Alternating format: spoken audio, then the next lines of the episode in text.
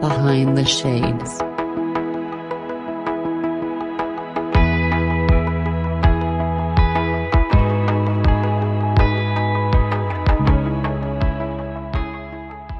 So I help people learn how to calm down the fight or flight nervous system to alleviate pain, stress, anxiety, insomnia, some orthopedic surgeries, those types of things. And so it's a process that people need to learn because we've kind of forgotten those aspects of our body and how to get ourselves calm. And I do this typically in the past, it was one on one, where I work with people anywhere throughout the world through, on Zoom and we teach them through this process. And I decided one, I'm getting to the point where I can't, I'm running out of time. And so I want to help more than just one person at a time. And I also recognize the benefits of being as part of a community and learning together. So I was working for the past several months on developing a community, developing a program, which I now call Total Body Freedom. And I help people in this group shift and change their body. And you know that one of the best things about being in a close knit group is one, you can be vulnerable. No one's no one's going to shame you. You relate to people. You can ask a question that someone else may have, and it brings out more information. So, besides me just teaching, it's the interaction and learning what you can see in other people and their nervous systems and how that applies to you. So there's a whole process to it. So when you mention insomnia and, helping others, in what way does that impact us on a day-to-day basis? So like let's say insomnia, for example. When you don't get enough sleep or you don't get restful sleep, your body goes right away into a fight or flight status. One of the reasons is when you don't get enough deep sleep, your body stays in that sympathetic fight or flight mode. Because during deep sleep is when your body starts to shift over into parasympathetic relaxation. But a lot of people don't go to bed till after midnight. And before midnight is when your sleep cycle has deep sleep as the predominant experience for you. So later in the night, like one, two, three, four in the morning, that's when REM sleep or that dream part of the sleep cycle is more dominant. But earlier in the evening before midnight, that's when deep sleep. And deep sleep is when you start to learn how to relax or your body goes through that relaxation. So if something like insomnia, that affects you right away. You wake up and you're just on edge. Or if you're not getting enough sleep, you're going to be hungrier. You're trying to find a way to get enough, um, you know, food or energy to get you through the day it also makes you more emotionally reactive. I mean, there's a whole bunch of things that happen from insomnia. But one of the things is what is causing the insomnia? Is it some of your habits regarding you don't like to go to bed at 10 or you don't want to go to bed till 1? Or is it can you not calm down? And if your body is ramped up all day long and you're used to being ramped up and you're teaching your physical body to do that, and your breathing reflects that, then when you close your eyeballs at night, your body doesn't know how to let go and calm down and release. And so if your body's ramped up, your mind is also going to be ramped up because if you're if you can sense that your body's on edge and your breathing is short and you're sucking in your gut, your mind is thinking, okay, what's the next danger? And if your mind is thinking, okay, what's the next danger? What do I have to be hyper vigilant about, high alert on? then you can't let go. You can't relax because you're you're worrying about a threat that may not be coming to fruition. So, it's a matter of can we shift your body to recognize how to feel safe, how to feel calm, how to feel relaxed so that when you close your eyeballs, you can then enjoy sleep. I know for me, um, when you mention that, it's so important for me because I push myself to have a specific amount of hours of sleep, as mm-hmm. well as mm-hmm. I try to go to sleep around the same time.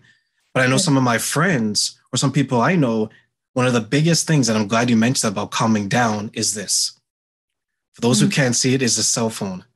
Yep. I know people who in their bed, they're texting, they're watching a video, and the bright light and it, the closeness to your face, mm-hmm. what can we do to help us calm down as we're entering our downtime, our sleep, mm-hmm. As well as to maybe unwind and go from there?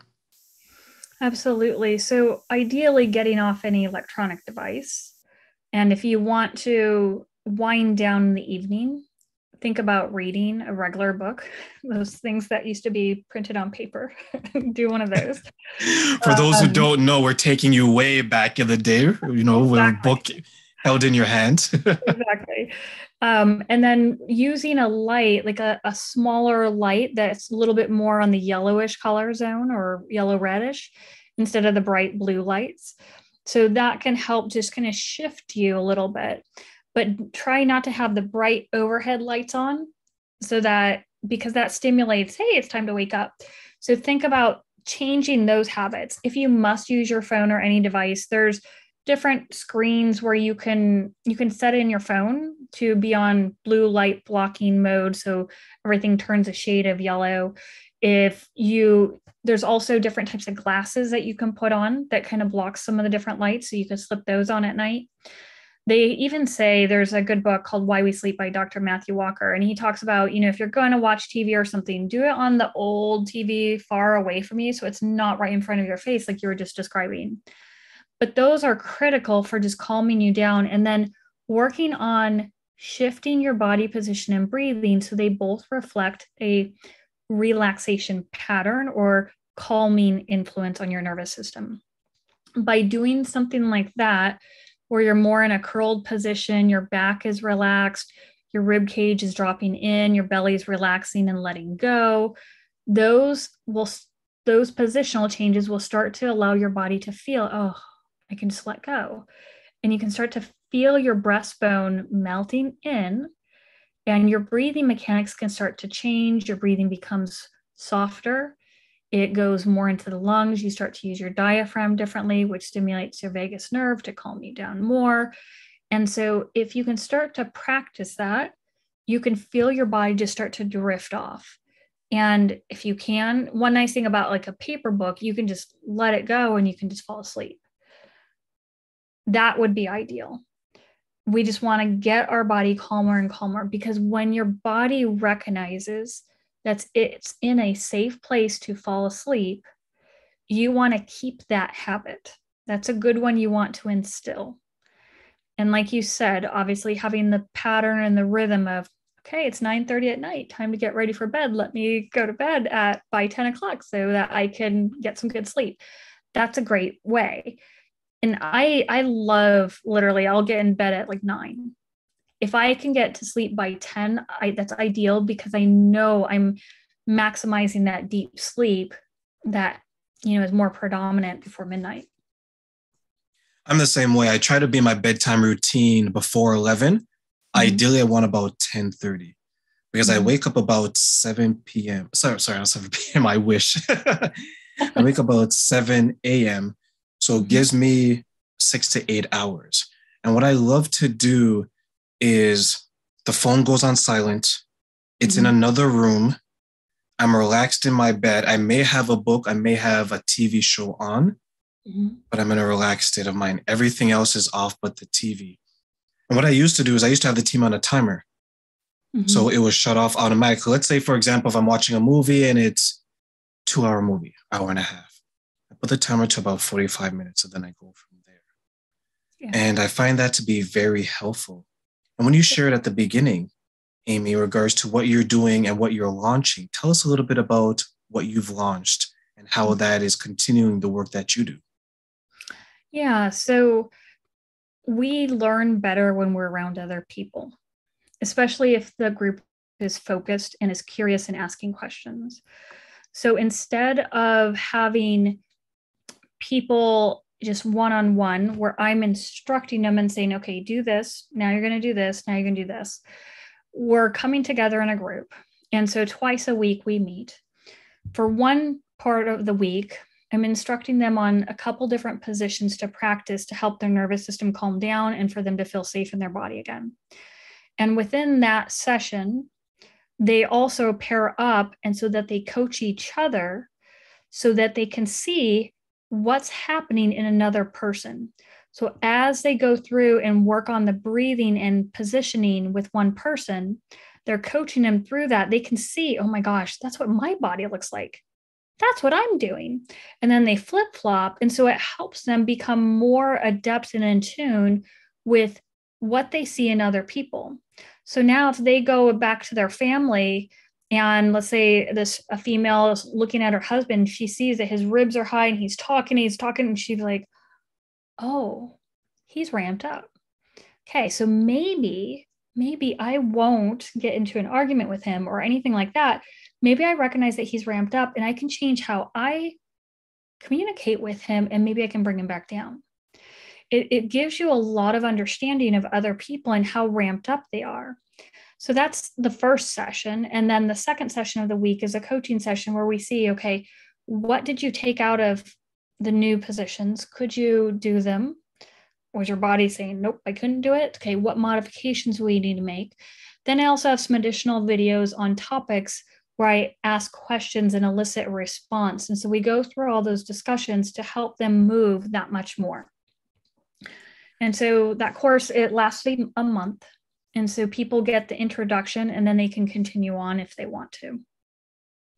And as you're doing that, and as I join that, is it something that's similar to I'm spending X amount of time with it, with my clients, mm-hmm. and you want them to set goals where, let's say, three months, six months, nine months, there's progress to the point where they're ultimately don't need their service, or is it something that is continuous throughout their journey? It kind of depends. So, the whole idea is, and the goal is, we go through this process. Eventually, it's going to be a year long program, but we go through this process where your body learns and responds certain ways, and you can feel and sense it. So, the first this first program is a month, but it's going to continue for a full year. For those who want to learn, if all of a sudden you wake up and you have knee pain, and you we're going to go through, okay, you want to do this first, try that for a few days, then this, then this, and this to get yourself out of the knee pain. And so we want people to be able to do this with their whole entire body. And by the time they get to the end of the year, I want them to be able to be able just to go about their daily life. If something crops up, they'll be like, okay, I know what I need to do. And they basically get their themselves out of that position so their pain goes away. And that's the whole goal of it is someone becomes self-sufficient. Now there's always ways where you might forget something. You might get yourself into another weird situation that becomes a problem. And so obviously I'm always there to as a resource to help someone out of that. So if there's are there problems, Amy, that is foreseeable, or is it something that will come out during each session with that person? So it depends. Problems are not always foreseeable because our lives are not, unfortunately, you know, in like a glass jar and you can predict every little thing. And no matter how much we try to control our lives, we know that you can't really do that and life just happens. And so it's a matter of learning how to control your reactions or influence your reactions so that your reactions do not go into a negative t- tailspin so that you can learn how to calm yourself so that your rational brain can take over and help you make decisions to take action instead of the other way around. Now, I have a process where I'm guiding people through it. But just like last week, I guided people through it, and then people are like, okay, wait, I have a question about this. I'm experienced this. And it's like, okay, time to pivot. We're going to add this into your program and we're going to add that. And this will help address that. And off we go. And so it's always this ebb and flow. I can have a plan, but most of the time I throw that plan away and say, okay, we're doing this that way now. And I guess my question then, in regards to that, because I'm trying to because I love when I have these type of um, conversations because I take from it and I apply it to my life and I try to make sure that I'm doing the best that I can be. If I mm-hmm. came to you, Amy, and I said, this is my issue.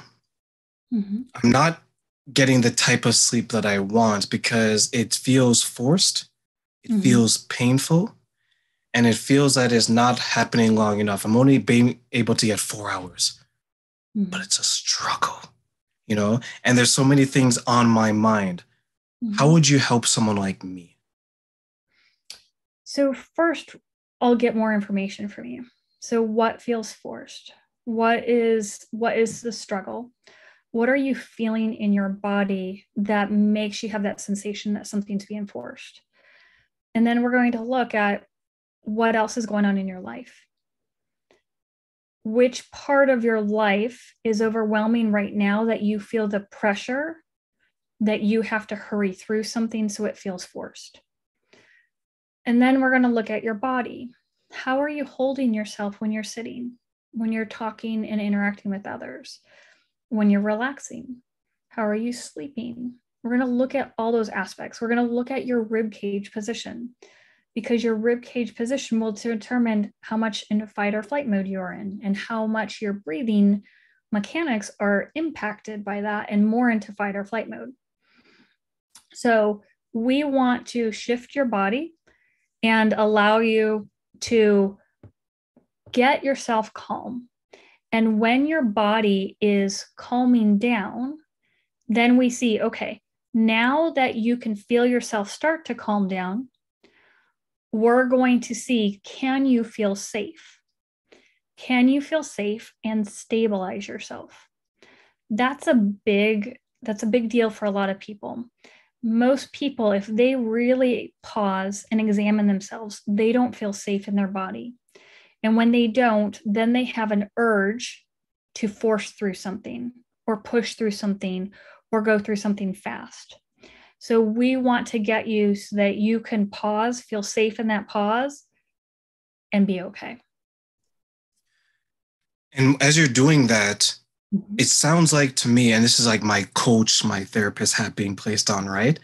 It's like you're creating like a safe space for them mm-hmm. to open up and reveal some of these things that they're going through?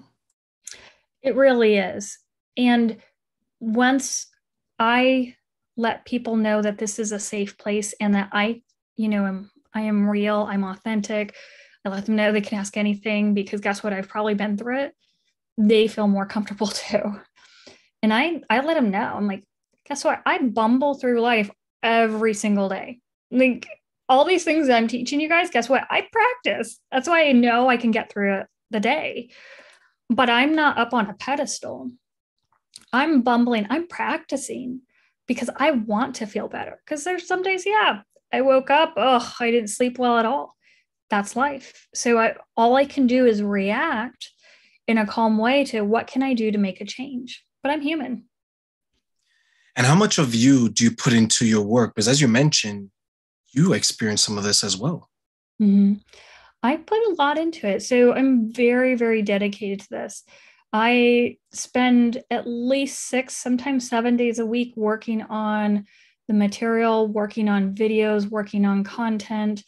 When I work with people individually or, or in the group, I'm sending them follow up emails, I'm posting things because I really want people to get this. And I know that it does take work as you build a company, as you build a movement. And, you know, I'm working on getting this method out there so that it helps more people. Did you ever experience issues yourself with sleep? If so, what exactly did you go through?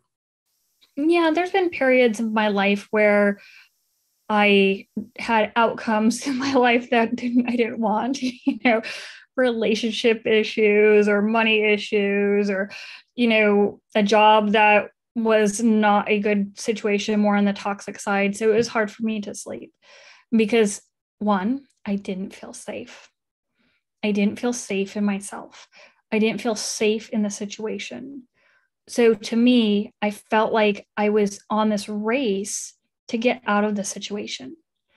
And so when you feel that internally your body doesn't want to relax until it can get you to a location where it feels okay now you can let go you are being supported and so part of me is I didn't have that in my own body. So I was just, you know, anxious and I couldn't sleep. But once I started developing, you know what, no matter what is happening externally, as long as I have a roof over my head, I have food to eat, I can find that safety in my body. I can learn to let go. It's not a perfect science, but on a regular basis now, I can literally lay down, go one, two, three, I'm a bed, I'm asleep. And that quickly. And it's just a matter of okay, can I feel my breastbone let go? Can I feel my rib cage relax? Can I feel everything start to let go? And my whole body state changes. And then all of a sudden, it's either in the middle of the night, I have to go to the bathroom, or it's morning and I just woke up. So one of the two. But it does take practice. It's not let's flip a switch and whoop, you're done. It's hey, let's go through a practice and let's go through a process and a method so that now that's ingrained in my nervous system and I'm not just ramped up all the time. It's not like you just wake up one day and you're like, okay, tonight I'm going to love being in my bed. I have the best sheets, everything is cleaned. And as soon as you hit that pillow, you're out you know, and only if it was that simple, yeah. right, Amy? Only if it was, it's like when you watch those movies, right? And you have this couple, mm-hmm. and they're, it's probably like a romantic comedy now that I'm sharing this, but they're getting excited. The date went really well, and they're going to bed, and one person is out like a light, and the other person is, oh, yeah. I hate yeah. you right now. right? It's that moment. And when you mentioned that you can count down to where you're asleep, mm-hmm. how did you get to that point? You know, when I started coming up with this process and methodology, I at that time I was doing a lot of marathons and I was trying to qualify for the Boston Marathon. And I didn't, I was very ramped up. I was a very type A, high strung person. And as I started going through this process, I remember getting off of a treadmill and realizing, wow, my whole body just calmed down in the middle of a run. I don't need to stretch. I don't need to do, you know, scrape, foam roll, all those things. I stopped doing them. And at that point, it was a turning point in my life because I finally felt what it was like to let go.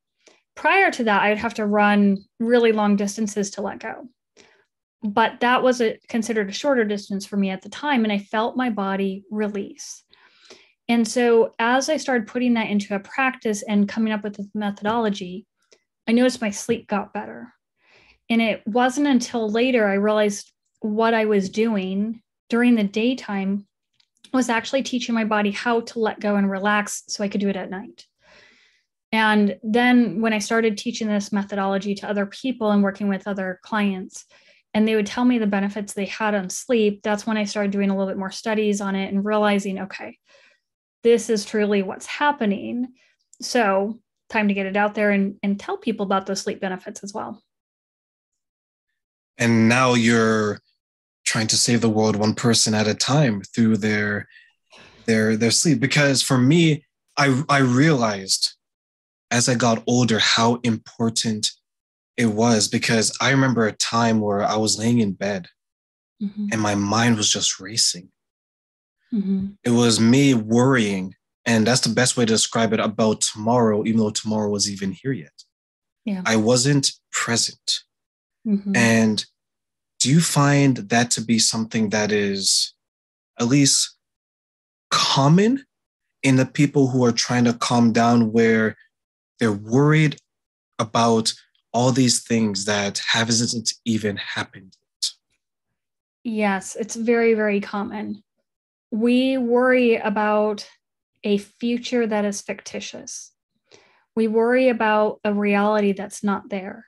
Now, the problem with it is if it's going in your mind and you're worried about it, your body doesn't recognize that that's just a made up thing in your mind. So your body starts to respond to this worry in your future isn't really a reality. Now, it may come to reality, it may not. Most often, what we worry about is turns out to be different than the reality of it. And so our body starts to prepare immediately, even for that future worry. So our body starts to shift and change well before something has really come to fruition. And why expend that energy? Why set your body up for a harmful existence when it doesn't need to be? So that's why we want to look at okay, let's forget about the future. You can visualize the future, you can hope and dream for it, but why spend time in the negative? Why not just take action in the now? You can do stuff to prep for the future, but then let it go and spend your time in the now so that your energy is focused on the now. And so you can say, okay, body, is there any threat around me? Nope. Okay, I'm going to focus and read this book, or I'm going to focus and have this conversation and it just allows your body to have a calmer existence. And what advice would you want to give maybe people who are unsure that this is something that they're experiencing, but they do realize that my sleep has changed and it's not a positive change? Mm-hmm. So the first thing is one awareness is obviously the biggest thing is okay, yeah, my sleep has changed. So next step is what do you want to do about it? Do you really want to change your habits? Look at your habits, write them down. Do you really want to change them? There are some people are like, no, I like to stay up till one o'clock, midnight. I don't want, I'm not going to change it. Okay. So if you know you're not going to change that and go to bed earlier, are there any other things that you can do surrounding sleep to make you more susceptible to going to sleep and having a restful sleep? Can you, if you're going to bed at midnight, can you stay in bed till eight o'clock? If not, then you might want to move your time up a little bit. If um, if you're used to doing caffeine, can you move it earlier in the day? Can you get outside first thing in the morning so you get the sunshine on your eyeballs and get the circadian rhythm rebooted? Can you do some breathing body repositioning breath work that I teach in the morning and in the middle of the day? And can you do it in the evening so it starts to calm you down? So there's a lot you can do, but first you have to decide do you really want to make a change? Some people don't. And it's it's really what are your goals and intentions? Yes, some people don't. Some people is like, I just came back from the club. I've been out late. Two, three hours is enough. But then from the research that I've done, mm-hmm. and you're probably much more experienced than I am, the research I've done, poor sleeping is different than a lack of sleep. And I say that because you can be getting um, eight hours of sleep, let's say six hours of sleep, mm-hmm. but it's not good sleep, meaning you're tossing and turning. And then there's the lack of sleep, meaning that the person's only getting two hours, 4 mm-hmm. hours. But then when you have, I guess, the umbrella for that, from what I've looked into, is that many people don't realize the impact on the body, mm-hmm. on your mental state, mm-hmm. your awareness, your hormones, your mm-hmm. eating habits, your nutrition, your cognitive abilities. Mm-hmm. We sometimes forget that sleep is your body replenishing it in ways that it needs to because it's burning so much fuel when you're awake. Mm-hmm. And then there's the other group where they're taking um, either they're taking something, mm-hmm. right? It could be medication in its various forms to help them sleep. Mm-hmm. Are we at the point, and I'll let you touch on this, Amy, where you want your sleep to be as natural as possible? Or if you're getting an artificial type, uh, artificial induced type of sleep, is that still better than no sleep or poor sleep in this situation? That's a tough question. Um, you want it to be as natural as possible. There's more coming out about melatonin is not really good for you. Plus, a lot of the sleep aid prescription medications, they contribute to a whole host of other issues, as well as the side effects that often people don't realize that are part of the side effects of medications. So ideally, I would shoot for as natural as possible, as long as possible. There's a whole idea of I'll sleep when I'm dead. I used to have that. when I was hard charging early 20s, I'm like, yeah, that doesn't matter. I've, I've since become educated. I've since done the research and studied this and realized all the different body systems that are hurt or injured because of not getting enough sleep. It's not like you can make it up. It's it's tied to longevity. It's tied to like you said the hormones in your body. So many women suffer from hormone dysregulation that can be tied to sleep. Plus, the different sleep cycles. So it's you have a 90 minute sleep cycle and that repeats throughout the night. That sleep cycle looks very different at the beginning of the night than the end of the night. And you need both those types. This idea of you can do fine on four to six hours of sleep, the research is showing, especially stuff in longevity and health and chronic illness, that you need the eight to nine hours of sleep, even nine. And there are many nights where I shoot for a nine and just let go. But first, it's we have to get past this idea that we're invincible. It, of course, maybe you don't want to live for a long time, then by all means, you know, make your decisions. But for those who want to live a healthy life that's a quality life, sleep is so critical to look at. And it really, you want to go as naturalistic as possible. So for me, I would rather go naturalistic and get whatever sleep I'm going to get. I do not like sleep aids because I know it definitely will hamper me in the future. So people have to look at that when they're making decisions of medications or not. Is are you doing everything else possible? And then if you've exhausted all options, then you know discuss that with your doctor what you're what you want to do.